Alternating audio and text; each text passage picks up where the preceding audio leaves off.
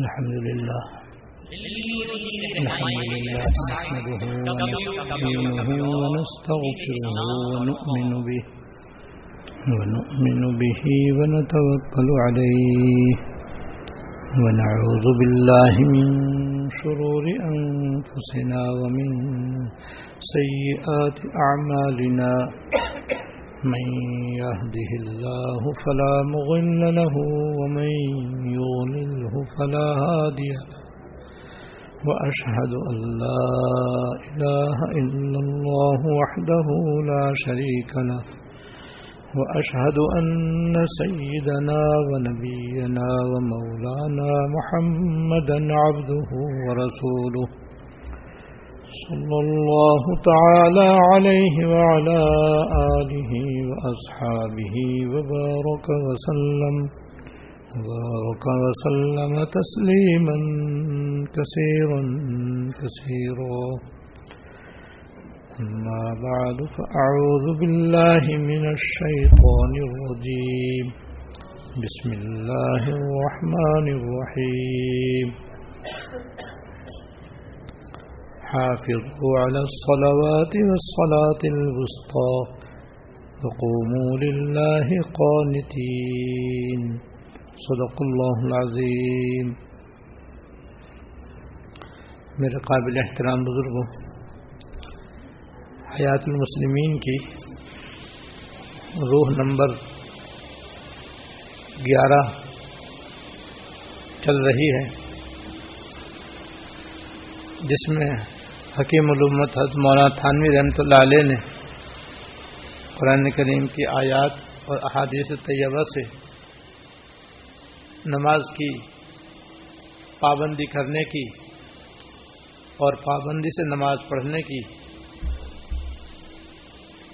تاکید اور فضیلت بیان فرمائی ہے اور نہ پڑھنے کا وبال اور عذاب بیان فرمایا ہے۔ اس پوری روح کا حاصل اور خلاصہ یہی ہے کہ ہر مسلمان عاقل بالغ، مرد، عورت کو نماز کی پابندی کرنی چاہیے اور پابندی کے ساتھ نماز کو پڑھنا چاہیے۔ بلا عذر معتبر نماز کو قضا نہیں کرنا چاہیے۔ اور ایسے نماز کو سنت کے مطابق پڑھنے کا اہتمام کرنا چاہیے اور خوش و خزو کے ساتھ ادا کرنے کی کوشش کرنی چاہیے۔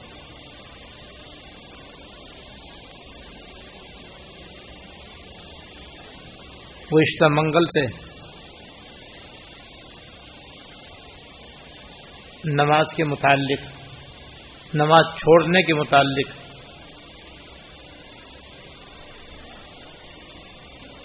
وہ حدیثیں شروع ہوئی تھیں جن میں وعیدیں مذکور ہیں اور وبال کا حضور نے ذکر فرمایا ہے۔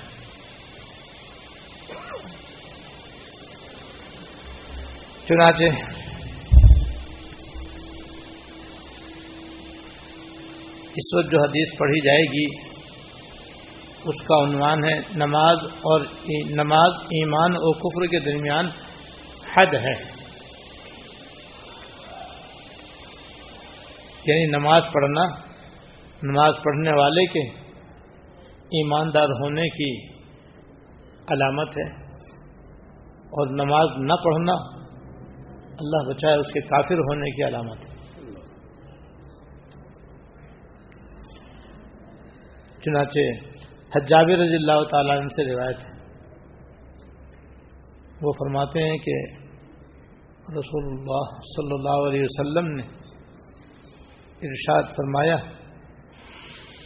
کہ نماز کا چھوڑنا بندہ مومن اور کفر کے درمیان کی دیوار کو ڈہا دیتا ہے۔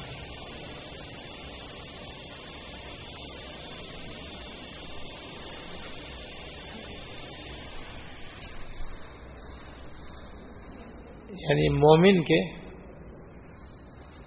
اور کفر کے درمیان میں نماز حائل ہے۔ جیسے کوئی دیوار حائل ہو۔ ایمان اور کفر کے درمیان ایک دیوار حائل ہے اور وہ نماز ہے۔ اب اگر کسی صاحب ایمان نے نماز پڑھنا چھوڑ دی۔ تو صورت میں یہ درمیان کی جو دیوار تھی وہ گر گئی۔ اور کفر ایمان کے ساتھ مل گیا۔ یعنی صاحب ایمان معذ اللہ معذ اللہ کافر ہو گیا۔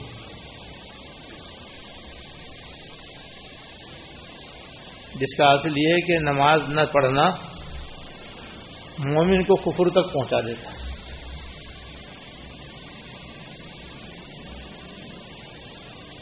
نماز نہ پڑھنا ایماندار کو کفر تک پہنچا دیتا ہے۔ کیونکہ ایمان و کفروں کے درمیان نماز کی دیوار حائل تھی۔ جب نماز چھوڑ دی تو وہ دیوار درمیان سے ہٹ گئی۔ اور آدمی کفر قریب پہنچ گئی متعدد حدیثوں میں یہ مضمون آیا۔ اسی وجہ سے بعض صحابہ کرام رضوان اللہ تعالی علی مجمعین اور بعض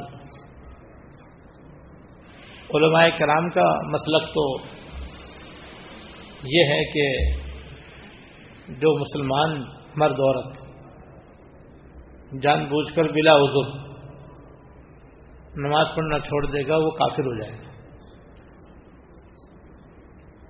جیسے حضرت عمر رضی اللہ تعالیٰ جیسے حضرت عبداللہ بن مسعود رضی اللہ تعالیٰ یا جیسے حضرت عبداللہ بن عباس رضی اللہ تعالیٰ ان صحابہ کرام کا یہی مذہب تھا۔ اور وہ حضور کے ارشادات کی روح سے یہی کہتے تھے کہ جو آدمی نماز پڑھنا چھوڑ دے گا، وہ مسلمان نہیں رہے گا۔ اسی طرح امام احمد بن حنبل رحمۃ اللہ علیہ، حضرت عبداللہ بن مبارک رحمۃ اللہ علیہ، حضرت امام ابو اسحاق، امام اسحاق بن راہب رحمۃ اللہ علیہ کا بھی یہی مذہب مسلک لیکن جمہور صحابہ، جمہور علماء فرماتے ہیں، کافر تو نہیں ہوگا، کفر کے قریب پہنچ جائے گا۔ یا اس کا نماز نہ پڑھنا کافروں جیسا عمل ہوگا۔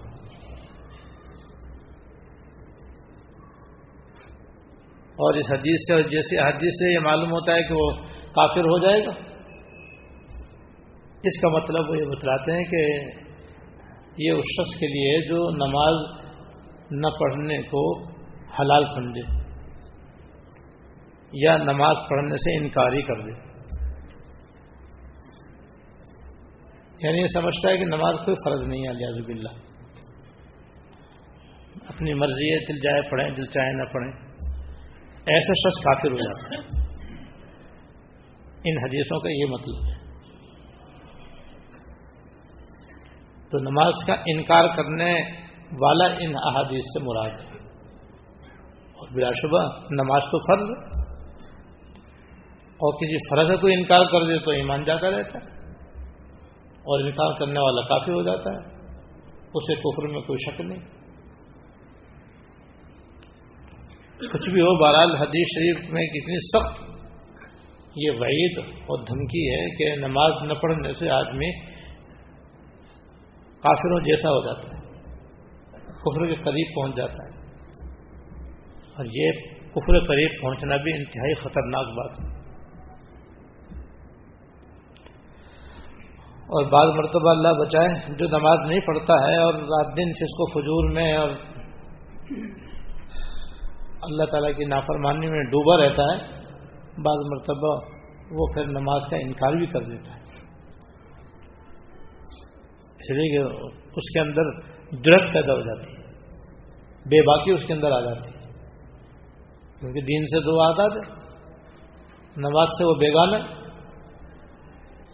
ایسی صورت میں اگر کوئی اس سے کہے کہ بھائی نماز پڑھا کرو، تو بعض مرتبہ وہ انکار ہی کر دیتا ہے، میں تو نہیں پڑھتا۔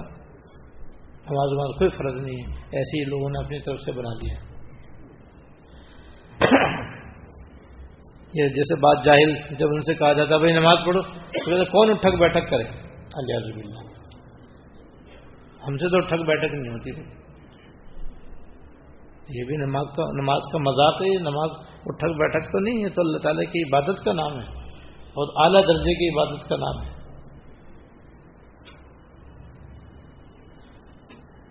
اس لیے بھائی نماز کا بڑا خیال کرنا چاہیے۔ بس سمجھ لو ہمارے جتنے بھی فرائض ہیں اللہ تعالیٰ کی طرف سے، یہ نماز سب سے اہم ترین فریضہ ہے۔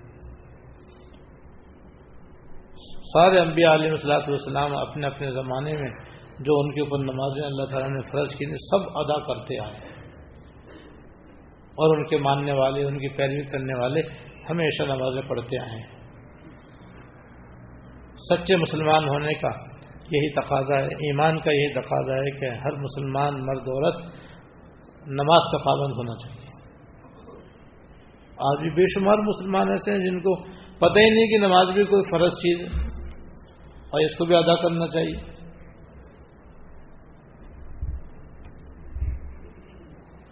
اور بعض مسلمان ایسے بھی ہیں کہ جانتے ہیں یہاں نماز فرض ہے لیکن پابند نہیں۔ کبھی پڑھتے ہیں، کبھی نہیں پڑھتے ہیں، کبھی پڑھتے ہیں، کبھی نہیں پڑھتے ہیں۔ یہ کبھی پڑھنا، کبھی نہ پڑھنا، یہ بھی بڑے وبال کی چیز ہے، بڑے عذاب کی چیز ہے۔ ان آیات و حدیث کا ہم سے مطالبہ یہ ہے کہ بس ہم ہمیشہ کے لیے نماز کے پابند ہو جائیں۔ چاہے سفر میں ہوں، چاہے اپنے گھر میں ہوں، چاہے دکان پر ہوں، چاہے آفس میں ہوں چاہے کسی تقریب میں ہوں، چاہے کسی تفریح میں ہوں، چاہے ہوائی جہاز میں بیٹھے ہوں، چاہے ٹرین میں بیٹھے ہوں، چاہے بس میں بیٹھے ہوں۔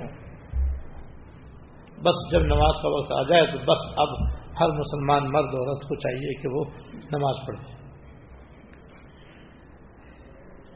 جس طرح بہت سے پکے نمازی سفر میں جا کر کے نماز چھوڑ دیتے ہیں حالانکہ نماز پڑھنے کی ان میں قدرت ہوتی ہے، نماز پڑھ سکتے ہیں، اس کے باوجود نماز نہیں پڑھتے۔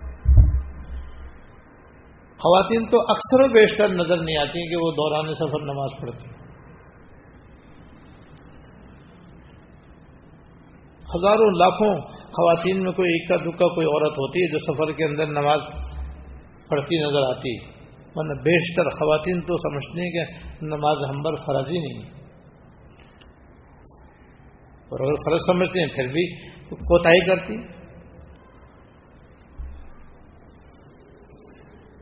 حالانکہ آدمی اگر پڑھنا چاہے تو ہر جگہ پڑھ سکتا ہے۔ جن کو اللہ تعالیٰ نے نماز کی فکر عطا فرمائی، اللہ تعالیٰ ہمیں اس کی کامل فکر عطا فرمائے۔ تو ان کے لیے سفر، چاہے جہاز کا ہو، چاہے پانی کے جہاز کا ہو، چاہے ٹرین کا ہو، ان کے لیے نماز پڑھنا ہے۔ ایسا جیسے اپنے گھر میں نماز پڑھنا۔ انہیں کوئی دشواری نہیں ہوتی۔ بہت سے مسلمان ایسے ہیں جو پورے سفر میں باجماعت نماز پڑھتے جماعت سے نماز پڑھتے ہوئے جاتے ہیں، جماعت سے نماز پڑھتے ہوئے آتے ہیں، نہ کوئی نماز قضا ہوتی ہے، نہ کوئی جماعت فوت ہوتی وہی بات ہے، تو ہی نہ چاہے تو ہی اگر نہ چاہے تو بہانے ہزار ہیں۔ کہ آدمی خود ہی نہ چاہے تو بہانے بہانے، کہ میں اس لیے نہیں پڑھ سکتا، میں اس لیے نہیں پڑھ سکتا، میں اس لیے سے نہیں پڑھ سکتا، تو بہانے بہانے۔ بہانوں سے تو نماز کی فرضیت ختم نہیں ہو سکتی۔ اور یہ جو وبال اور دھمکیاں احادیث کے اندر آ رہی ہیں نماز نہ پڑھنے والوں کے لیے، بھائی اس کا خطرہ ہی خطرہ ہے۔ لہذا ہم اپنی اصلاح کریں۔ اور اصلاح یہی ہے کہ نماز کے پابند ہو یہ اسلام و کفر کے درمیان ایک نشانی ہے۔ مسلمان ہوگا تو جب اذان، نماز کا وقت ہوگا تو وہ تو نماز پڑھے گا۔ ہاں کافر نماز نہیں پڑھے۔ تو نماز سے فرق پڑ جائے گا۔ معلوم ہو جائے کہ یہ مسلمان ہے یہ کافر ہے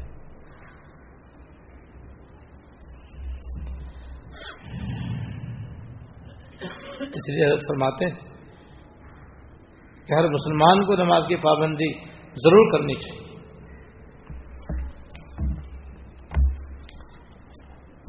اگلی حدیث کا عنوان ہے، نماز چھوڑنے والے کا حشر فرون کے ساتھ ہوگا۔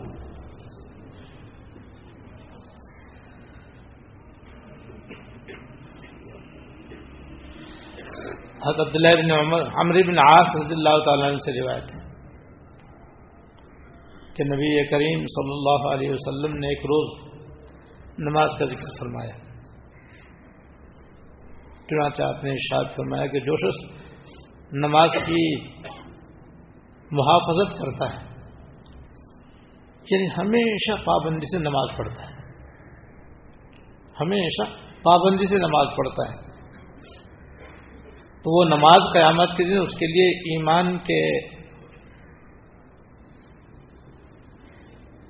نور کے کمال کی دلیل ہوگی۔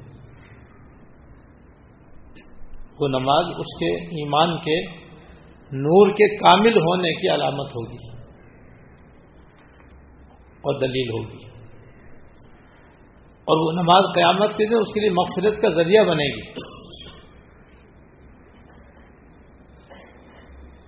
اور جو شخص نماز کی پابندی نہیں کرتا،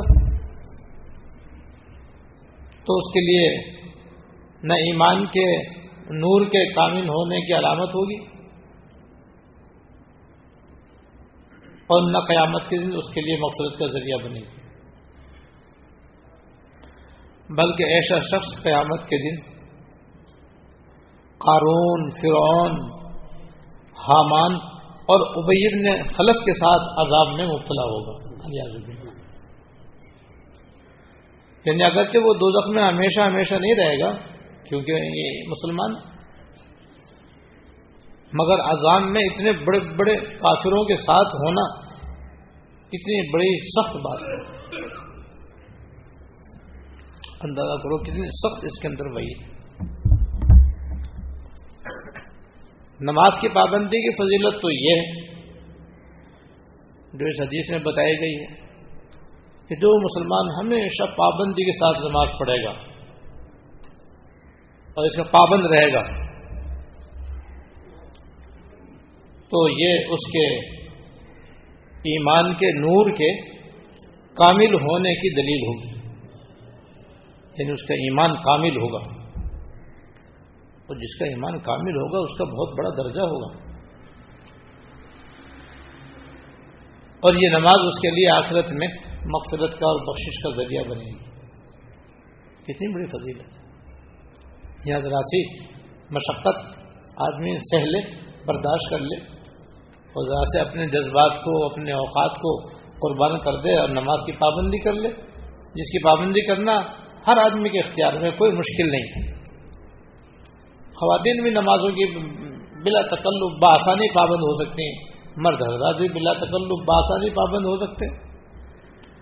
لیکن ثواب اتنا بڑا ہے کہ قیامت کے دن اس کا ایمان کامل ہوگا اور اس کی بخشش اور مقصد کا ذریعہ یہ نماز ہوگی۔ اور جو نماز کی پابندی نہیں کرے گا اور پابندی سے نماز پڑھنے کی عادت نہیں ڈالے گا، اس کے لیے نماز نہ کمال ایمان کی دلیل ہوگی۔ نہ اس کے لیے مقصد اور بخشش کا سامان بنے گی، ذریعہ بنے گی۔ اور نہ صرف ذریعہ نہ بنے گی، بلکہ اللہ بچائے۔ کہ قیامت کے دن دو میں فرعون قارون حامان اور ابیب نے خلف کے ساتھ عذاب میں مبتلا ہوگا۔ اب یہ فرعون، حامان، قارون ابین خلف، یہ تو ہمیشہ ہمیشہ دو میں رہیں گے۔ کیونکہ یہ کافر گزرے، وہ پکے کافر گزرے۔ اور یہ بے نمازی جو مسلمان ہیں، یہ تو ایماندار۔ اور ایماندار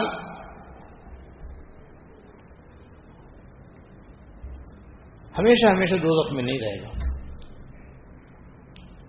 بلکہ کبھی نہ کبھی اپنے گناہ کی سزا پا کر ایمان کی بدولت دو سے نکلے گا اور جنت میں جائے گا انشاءاللہ۔ یہ اللہ تعالیٰ کی رحمت ہے کہ جس کو ایمان دیا ہے، اس کو ہمیشہ ہمیشہ کے لیے اللہ پاک نے دو کے لیے مقرر نہیں فرمایا۔ لیکن نماز پڑھنا اتنا اہم فریضہ ہے کہ آخر نماز نہ پڑھنے کی وجہ سے یہ مومن بھی جہنم میں جائے گا اور نصیب جائے گا، بلکہ ان بڑے بڑے کافروں کے ساتھ جہنم کے اندر عذاب میں مبتلا ہوگا۔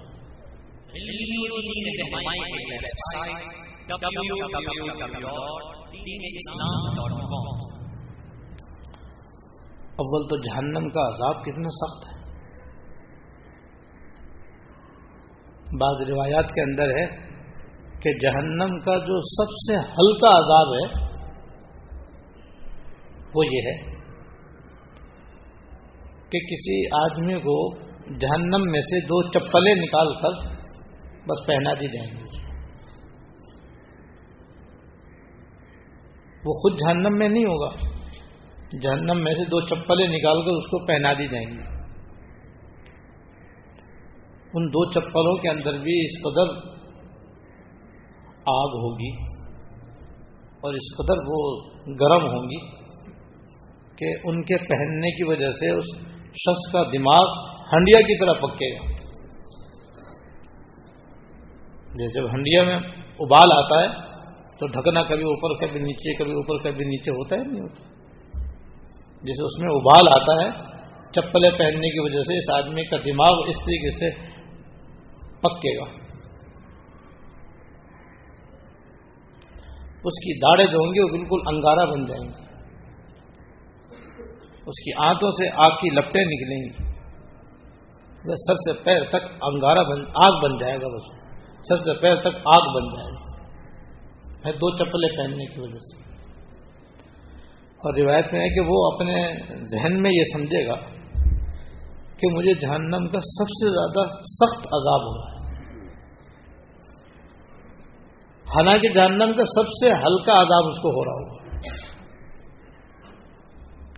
تو جہنم کا سب سے ہلکے عذاب کا یہ حال ہے تو جو آدمی دو دخی کے اندر پورا کا پورا ہوا اسے کیا حال ہوگا؟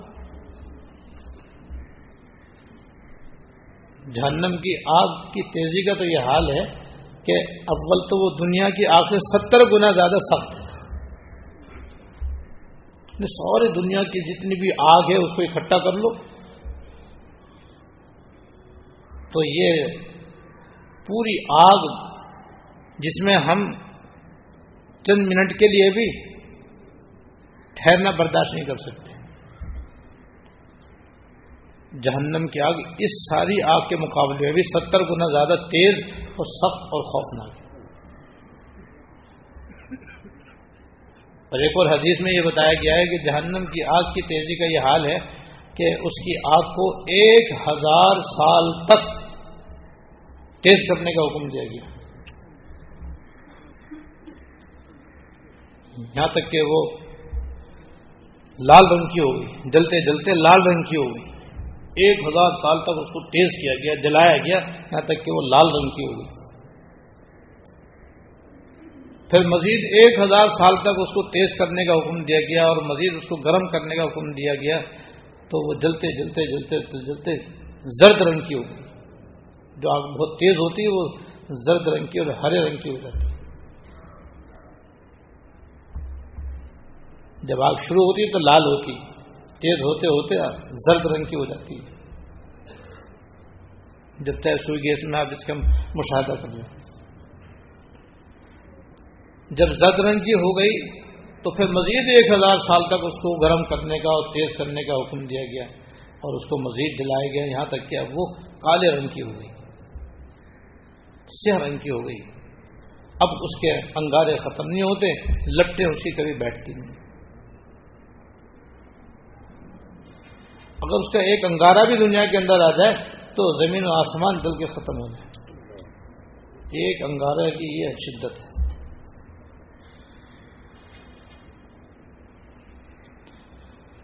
پچھلی دفعہ میں نے آپ سے عرض کیا تھا کہ حضرت شیخ العزیز رحمۃ اللہ علیہ نے نماز نہ پڑھنے کے وبال میں فرمایا ہے کہ بے نمازی آدمی کو یعنی جس آدمی نے کوئی نماز جان بوجھ کر بلا عذر معتبر چھوڑ دی، پھر چاہے اسی قضائی پڑھ لی، تب بھی نماز چھوڑنے کا جو وبال ہے اور آزاد ہے، وہ یہ ہے کہ اس کے، اس کی سزا میں اس کو دو کروڑ اٹھاسی لاکھ سال تک جہنم کی آگ میں جلایا جائے۔ گا اب بھائی، دو کروڑ اٹھاسی لاکھ سال کسے کہتے ہیں؟ کتنی سخت کتنی طویل مدت ہے اور جہنم کا عذاب کتنا سخت ہے اور کتنی اس میں آگ میں کتنی شدت ہے۔ تو یہ کس سے برداشت ہوگا ہم سے دنیا کی آگ میں جلنا برداشت نہیں ہو سکتا تو آخرت کی اس جہنم کی اس کیفیت کے ساتھ جہنم کے اس ہولناک عذاب اور اس میں طویل عرصے تک جہنم میں رہنے کے وبال کون برداشت کر سکتا ہے؟ اس عذاب سے بچنے کے لیے تو آدمی کو اگر دکان چھوڑنی پڑے تو کوئی مشکل کوئی مشکل کام نہیں۔ نوکری چھوڑنی پڑے تو کوئی مشکل کام نہیں۔ کوئی تفریح چھوڑنی پڑے تو کوئی مشکل کام نہیں۔ لیکن یہ تو کوئی حیثیت ہی نہیں ہے اس کیا لیکن اس عذاب سے بچنا تو ہر حال میں ضروری ہے۔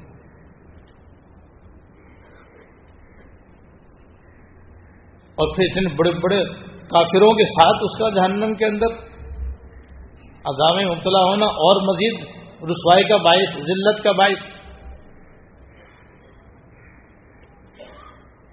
اس لیے ہمیں چاہیے کہ بھائی طے کر لیں اپنے ذہن کے اندر کہ بھائی نماز سب سے پہلے ہوگی، بس سارے کام بعد میں ہوں گے۔ کوئی خوش ہو یا ناراض ہو، کوئی مانے یا نہ مانے، بہرحال ہمیں اپنے آپ کو عذاب سے بچانا ہے۔ اور یہ جو چار کافروں کا نام حدیث میں لیا گیا ہے، اس کے اندر بھی علماء نے بڑی حکیمانہ بات ارشاد فرمائی ہے۔ کہ جو آدمی نماز چھوڑتا ہے، اس کے بڑے بڑے چار سبب ہیں، ہوتے ہیں۔ ان چار کے علاوہ اور بھی اسباب ہو سکتے ہیں، وہ سب اس کے نیچے نیچے ہیں۔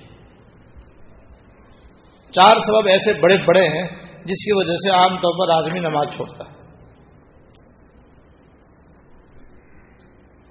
نمبر ایک، یا تو حکومت اور سلطنت کی وجہ سے آدمی نماز چھوڑے۔ تو اس کا مالک جو ہے وہ فرعون ہے۔ کہ اس دنیا کے اندر فرعون وہ مردود اور ملعون کافر ہے جس نے سلطنت کے نشے میں خدائی کا دعویٰ کیا۔ اور اپنے آپ کو اس نے خدا سمجھاؤ کہلوایا۔ وہ اتنا اگلے درجہ کافر ہے کہ اس نے سلطنت کے نشے میں خدا کا دعویٰ کر دیا۔ اب دنیا میں اگر کوئی حاکم ہے، کوئی بادشاہ ہے، تو بادشاہت کی وجہ سے نماز چھوڑتا ہے، تو پھر وہ فرعون کے حلقے میں ہے اور اس کے مشابے ہے۔ اس لیے فرعون کے ساتھ وہ اس کا حشر ہو۔ فرعون بھی تو نماز نہیں پڑھتا تھا۔ وہ تو بھی تو اللہ تعالیٰ کی اطاعت نہیں کرتا تھا، بلکہ اطاعت کرنے کے بجائے خود، خدا بنا ہوا تھا۔ تو جو نماز نہیں پڑھے گا، اس وجہ سے کہ وہ کہیں کا بادشاہ ہے، کہیں کا امیر ہے، کہیں کا حاکم ہے، کہیں کا سلطان ہے۔ تو سلطنت کی وجہ سے اگر نماز چھوڑے گا، اس وجہ سے اس کا فرعون کے ساتھ حشر ہوگا۔ اور جہنم میں اس کے ساتھ اس کو عذاب ہوگا۔ لہذا کسی بادشاہ کے لیے جو مسلمان ہے، میں سلطنت کی وجہ سے اور اس کی مصروفیت کی وجہ سے اور اس کی مشغولیت کی وجہ سے نماز چھوڑنا چاہیے نہیں چھوڑے گا تو اس کا انجام فرون کے ساتھ ہوگا۔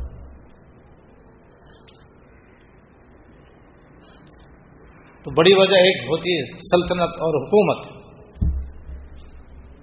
بہت سے سربراہ محض حکومت کی وجہ سے نماز نہیں پڑھتے۔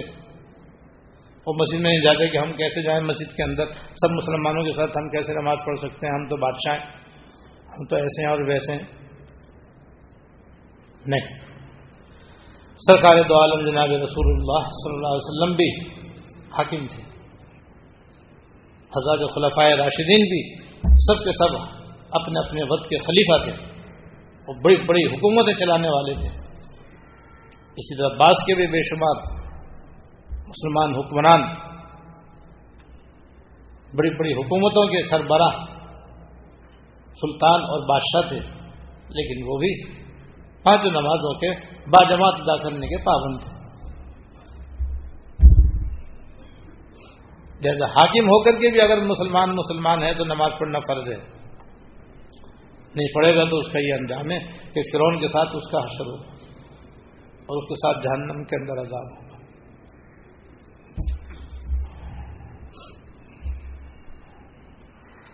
اور دوسرا سبب ملازمت اور ڈیوٹی کہ بہت سے لوگ محض ملازمت کی وجہ سے اور نوکری کی وجہ سے اور ڈیوٹی کی وجہ سے نماز چھوڑ دیتے۔ تو اس کا حشر حامان کے ساتھ ہوگا۔ کیونکہ حامان فرعون کا وزیر تھا۔ اس کا ملازم تھا وہ۔ اس کا نوکر تھا وزیر جو ہوتا ہے وہ حکومت کا ملازم ہوتا ہے۔ وہ ملازم تھا۔ اس کی ملازمت نے اس کو ایمان سے روکا۔ جیسے اس کو ایمان سے روکا، وہ کافر ہو گیا۔ جس کی ملازمت اور ڈیوٹی نے نماز سے روک دیا۔ تو اس کا حشر بھی فرون کے ساتھ ہوگا آج بہت سے مسلمان ایسے ہیں جو صرف ملازمت کی وجہ سے کہہ دیتے ہیں، بھائی، حلال کمانا بھی تو فرض ہے۔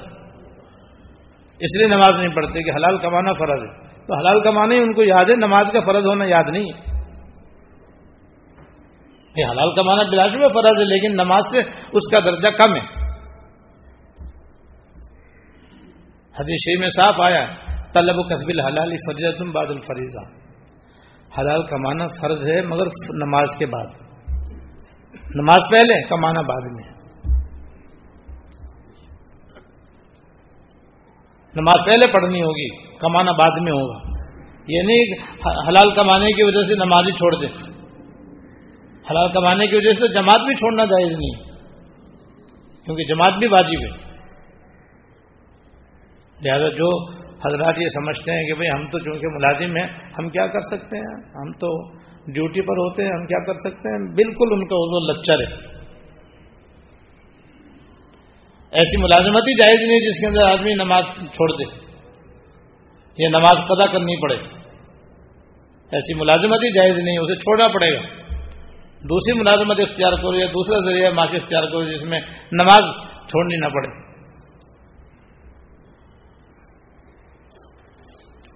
اور نہیں نہیں باز آئیں گے اور نماز نہیں پڑھیں گے، تو اس کا انجام یہ کہ قیامت میں حامان، جو کہ فرون کا ملازم تھا، اس کا وزیر تھا، اس کے ساتھ جہنم کے اندر عذاب ہوگا۔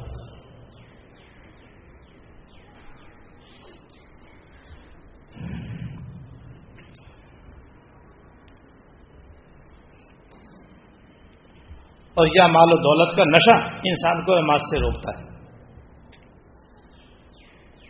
مال و دولت کا نشہ بھی انسان کو نماز سے روکتا ہے۔ کتنے لکھ پتی کروڑ پتی ارب پتی ایسے مسلمان ہیں جنہوں نے آج تک مسجد کا دروازہ نہیں دیکھا۔ بس ایش و عشرت میں ڈوبے ہوئے ہیں اور نماز کا کوئی نام و نشانی نہیں۔ تو اگر مال و دولت کی وجہ سے نماز نہیں پڑھتا ہے تو اس کا حشر قارون کے ساتھ ہوگا۔ کیوں قارون مالدار آدمی تھا؟ اس مالداری کے نشے میں وہ حضرت موسیٰ علیہ السلام پہ ایمان بھی نہ لایا نماز تو کیا پڑھتا؟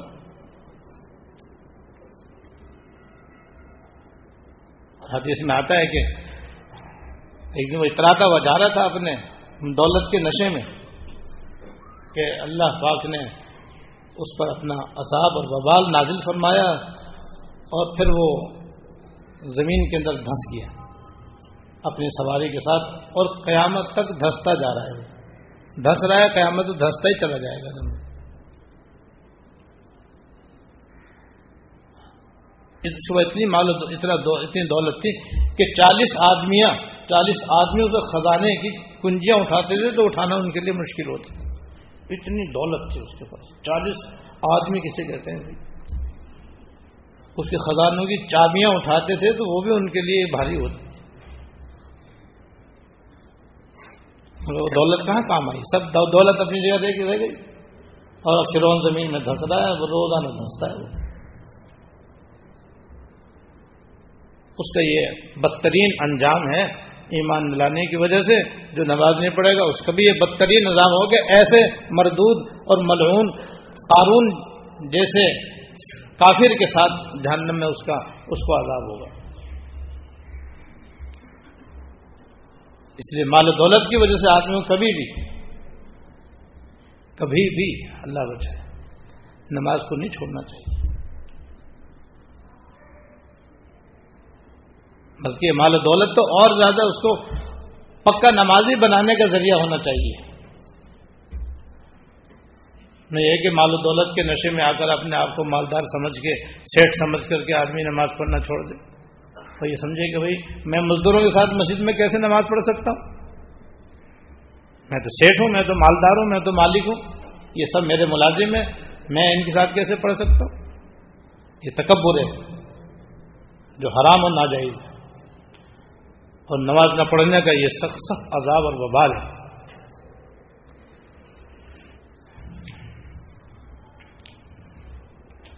یا پھر اللہ بچائے، نماز سے روکنے والی چیز ہوتی ہے، تجارت بیشتر آج کل نماز قضا ہونے کا جو ذریعہ آج بھی یہ تجارت اور دکانداری ہے۔ آپ دیکھیں، عام طور پر مسلمانوں کے ممالک کے اندر اذانیں ہوتی رہتی ہیں اور اکثر مسلمان تاجر اپنی دکانوں پر بیٹھے دکانداری کرتے رہتے ہیں، نماز پڑھنے کے لیے نہیں جاتے، نماز قضا کر دیتے ہیں۔ پوچھو بھائی فرصت نہیں ملتی۔ دکان میں مصروفیت بہت تھی، خریدار بہت زیادہ رہتے ہیں، چھوڑ کر آنا مشکل۔ ہے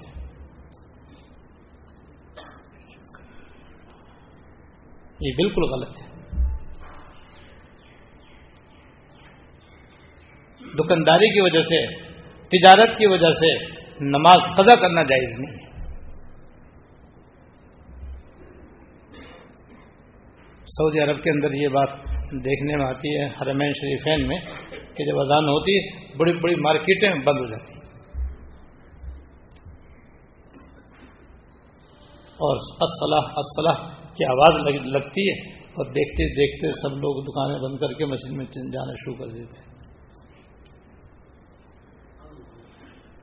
یہ ہلکی سی جھلک ہے اسلامی نظام کی۔ ہر مسلمان ملک میں یہ ہونا چاہیے کہ جب اذان ہو، بازار بند۔ اور حکومت یہ انتظام کرے یا نہ کرے، مگر ہمیں اپنے اوپر تو حکومت حاصل ہے۔ اس کے لیے کسی حکومت کے انتظام کا انتظار کرنے کی کوئی ضرورت نہیں ہے۔ جب ہم مسلمان ہیں، اللہ تعالیٰ نے ہم پہ نماز فرض کی ہے، تو بس ہمیں اللہ تعالیٰ کی طرف سے اس قانون کی پابندی کرنی ہے۔ کہ جب اذان ہوگی تو دکان نہیں چلے گی۔ اب چاہے پوری دکان بند کرو چاہے وقفہ نماز کا پردہ لگاؤ۔ لیکن بہرحال نماز پڑھو، نماز پدا کرنا جائز نہیں، یہاں تک کہ جماعت ترک کرنا بھی جائز نہیں۔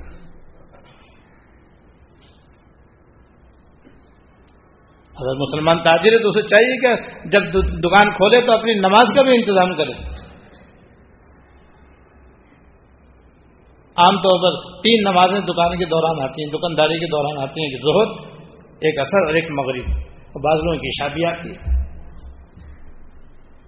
تو زہر اصل مغرب، عشاء، یہ عام طور پر چار نمازیں دوران دکانداری آتی ہیں۔ اسٹور بڑا ہو یا چھوٹا، ہر مسلمان کی ذمہ داری ہے کہ جب وہ دکان کھولے تو اپنی پانچ، چار نمازوں کا بھی پابندی سے باجماعت ادا کرنے کا انتظام کرے۔ اور نہیں کرے گا؟ اور تجارت کی وجہ سے، دکان دکان کی وجہ سے اگر نماز پیدا کرے گا تو ابئی اپنے خلف کے ساتھ اس کا انجام ہوگا، اللہ بچائے۔ کیونکہ ابئی ابن خلق جو حضور کا پکا دشمن تھا، اس کے ساتھ اس کا حشر ہوگا اور یہ بہت بڑا تاجر بھی تھا۔ ابھی ابن خلف تاجر تھا اور حضور کا پکا دشمن تھا۔ اس نے اعلان کیا ہوا تھا کہ میں آج بلّہ بلّہ حضور قتل کروں گا۔ غزبے میں یہ مقابلے پر بھی آئے سامنے بھی آئے۔ تلاش کرتا پھرتا تھا معذ اللہ معذ اللہ، حضور قائم ہے، انہیں قتل کروں گا۔ تلاش کرتے کرتے جب آگے قریب آیا تو صحابہ کرام نے کہا، حضور، یہ ابئی ابن خلف آ رہا ہے، جس نے یہ عہد کر رکھا ہے کہ آپ کو قتل کرے گا۔ صحابہ کرام چاہتے تھے کہ ہم اس کا پہلے کام تمام کر دیں، لیکن جب حضور سے کہا تو آپ نے آنے دو اس کو۔ جب وہ سامنے آئے تو آپ نے ایک برچھا لے کر کے اس کے مارا، جس سے وہ اس کو ہلکا سا زخم لگا، لیکن وہ چیختا، چلاتا، واپس اور اپنے لشکر میں جب گیا تو وہاں بھی چلاتا رہا، ہائے، میں مر گیا، ہائے، میں مر گیا۔ لوگوں نے کہا بھی، ارے کمبخ تیرے کون سا خنجر لگایا، تیرے کون سے تیر لگایا، تیرے تو معمولی سے زخم آیا ہے، تو اتنا کیوں چیخ رہا ہے چلا رہا ہے؟ کوئی خطرے کی بات نہیں ہے۔ کہا کہ نہیں، مجھے تو حضور نے مارا ہے، اب تو میں بچوں گا نہیں۔ آخر چلاتا چلاتا، چیختا چیختا، مکہ مکرمہ میں جا کر کے وہ اپنی موت مر گیا۔ تو جو حضور قتل کرنے کا ارادہ رکھتا ہو، اتنا پرلے درجے کا دشمن اگر تجارت کی وجہ سے، دکانداری کی وجہ سے نماز چھوڑتا ہے، تو اس کا حشر جہنم کے اندر اور اس کو عذاب جہنم کے اندر ابئی ابن خلف کے ساتھ ہوگا۔ اس لیے ان چار کافروں کا نام دیا۔ کہ چار بڑے بڑے اسباب ہیں جس کی وجہ سے آدمی نماز چھوڑتا ہے۔ حکومت کی وجہ سے، ملازمت کی وجہ سے، تجارت کی وجہ سے، مال و دولت کی وجہ سے۔ اور باقی اور جتنے اسباب ہیں جن سے آدمی نماز میں سستی کرتا ہے، غفلت کرتا ہے، وہ ان میں سے کسی نہ کسی کے اندر داخل ہوتا ہے۔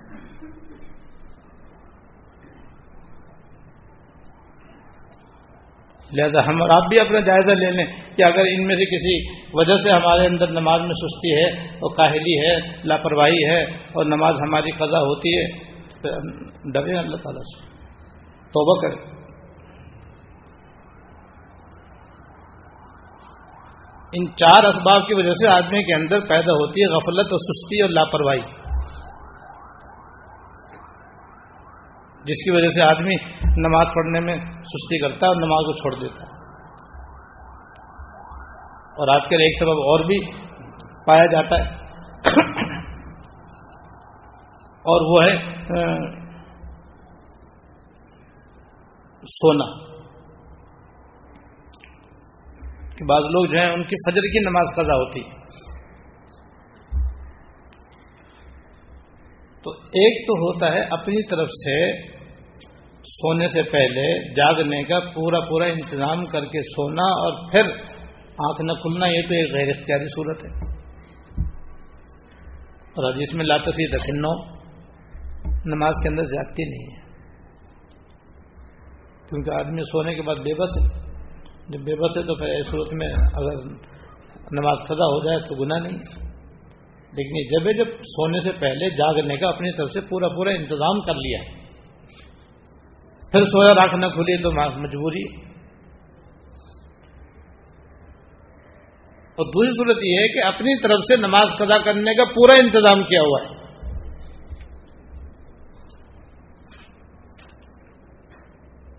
اپنی طرف سے کوئی کوتا نہیں کر رہا نماز کے ادا کرنے میں قدا کرنے کا پورا انتظام کر رہا ہے۔ بارہ ایک بجے تک جاگ رہا ہے۔ جیسے کہ عام ہمارے یہاں رواج ہے کہ رات کو بارہ بارہ بجے، دو دو بجے، ایک ایک بجے تک جاگنے کا عام رواج ہے۔ اور خدا نخواستہ کہیں شادی ہو جائے تو پھر تو ساری رات جاگنا ہے۔ پھر تین چار بجے تک تو جاگنا ہے، اس کے بعد سونا ہے۔ تو بھائی جو رات کو بارہ ایک بجے سوئے گا یا دو تین بجے سوئے گا، وہ فجر میں اٹھے کیسے؟ اس نے تو اپنے نہ اٹھنے میں کوئی کسر نہیں چھوڑی۔ اب اگر نماز پیدا ہوگی تو اس نے اپنی کوتاہی کو دخل ہے اپنی غفلت کو دخل ہے اس طرح سے اپنی کوتاہی۔ ہے کیوں؟ شریعت کے حکم یہ ہے کہ عشاء پڑھ کے چھو جاؤ۔ عشاء کی نماز پڑھو، سو جاؤ بس۔ اگر شریعت کے اس حکم پر عمل ہو تو پھر تو سارے تحجد پڑھنے والے ہو جائیں ان شاء اللہ جیسے آج کل کی راتیں ہیں سوا سات ساڑھے سات بجے عشاء کی نماز ہو رہی ہے۔ ساڑھے آٹھ بجے ساڑھے نو بجے بھی سو جائے تو پھر ساڑھے تین بجے تو اٹھے ہی اٹھے۔ اس لیے کہ عام طور پر درمیانے درجے کا جو آدمی ہوتا ہے اس کی نیند چھ گھنٹے کی ہوتی ہے۔ بڑی عمر کا ہے تو اس کی چار گھنٹے کی نیند ہوتی بچہ ہے تو اس کی آٹھ گھنٹے کی نیند ہوتی تو بچہ نابالغ ہو تو مکلف ہی نہیں۔ قریب قریب بلو ہے تو اس کی بھی آٹھ گھنٹے میں نیند پوری ہو جائے گی تو ساڑھے نو بجے سوئے گا، اس کی نیند تو آرام سے پوری ہو جائے گی، تین بجے تک۔ تو بچہ بھی اٹھ سکتا ہے اور جناب درمیانی عمر کا آدمی بھی اٹھ سکتا ہے۔ بڈھا تو آدھی رات جاگتے ہی اس کو تو اتنی سونے کی ضرورت ہی نہیں، وہ سوئے بھی سو بھی نہیں سکتا وہ۔ اس کو تو محال ہے، تین بجے آنکھ کھلنی کھلنی۔ اللہ ماشاء اللہ۔ تو نیند بھی پوری، صحت بھی صحیح۔ اور تحجد بھی ملے، فجر کی نماز ادا۔ تو دین پہ چلنے کا تو یہ فائدہ۔ ہم خود دین کے خلاف چل رہے اپنے گھر کے اندر ہم نے جاگنے خود ہی ماحول بنایا ہوا۔ ماحول بنانے کے بعد اب کوئی سوتا نہیں ہے تو اب بہانا کرتے ہیں کہ بھائی میں تو چاہتا ہوں کہ سب سو جائیں، میں تو کہتا ہوں سب سو جائیں، جلدی سو جاؤ، جلدی کوئی مانتے ہی نہیں۔ کوئی مانتے نہیں تم تو مان جاؤ۔ تم کیوں نہیں مانتے؟ تم اپنا کمرہ بند کر سو جاؤ۔ بولے تمہاری ذمہ داری، آگے حدیث آ رہی ہے کہ گھر والوں کی اور بچوں کی تربیت بھی ماں باپ کا فرض ہے۔ ان کو نمازی بنانا بھی ماں باپ کی ذمہ داری ہے۔ یہ نہیں خود تو فجر کی نماز پڑھ رہے ہیں، سارے بیٹے، بیٹیاں سب فجر کی نماز خدا پڑھ رہے ہیں، جس میں بیوی بھی بعض دفعہ شامل ہوتی تو آپ اپنی اپنی ذمہ داری پوری کی، اپنے بچوں کی جو آپ کی ذمہ داری، آپ نے وہ کہاں پوری کی؟ اسے پورا کرنا پڑے گا، نہیں تو پکڑ ہوگی۔ لہذا سویرے اٹھنے کا نسخہ یہ کہ جلدی سوئے آدمی۔ جلدی بھی سوئے، کھانے بھی کم کھائے، پانی بھی ذرا کم کی پیے الارم بھی لگائے چوکی دار سے بھی کہے، اور پھر خود بھی سورہ کیف کی آخری آیتیں پڑھے اور دعا بھی کرے اور قبلہ رخ ہو کر کے دعا کر کے سو جائے، تو پھر ان شاء اللہ تعالیٰ آپ کھلے گی پھر بھی نہ کھلی تو بھائی لا تفریح دفن نو میں کہ چلو بھائی نماز میں سونے کے بعد آدمی کا اختیار نہیں ہے، نماز قضا ہو گئی تو ان شاء اللہ گناہ نہیں ہوگا۔ استفار کر لے اور آنکھ کھلتے ہی پھر نماز پڑھ لے اگر، نماز کا وقت ہے۔ چاہے ادا ہو یا قضا۔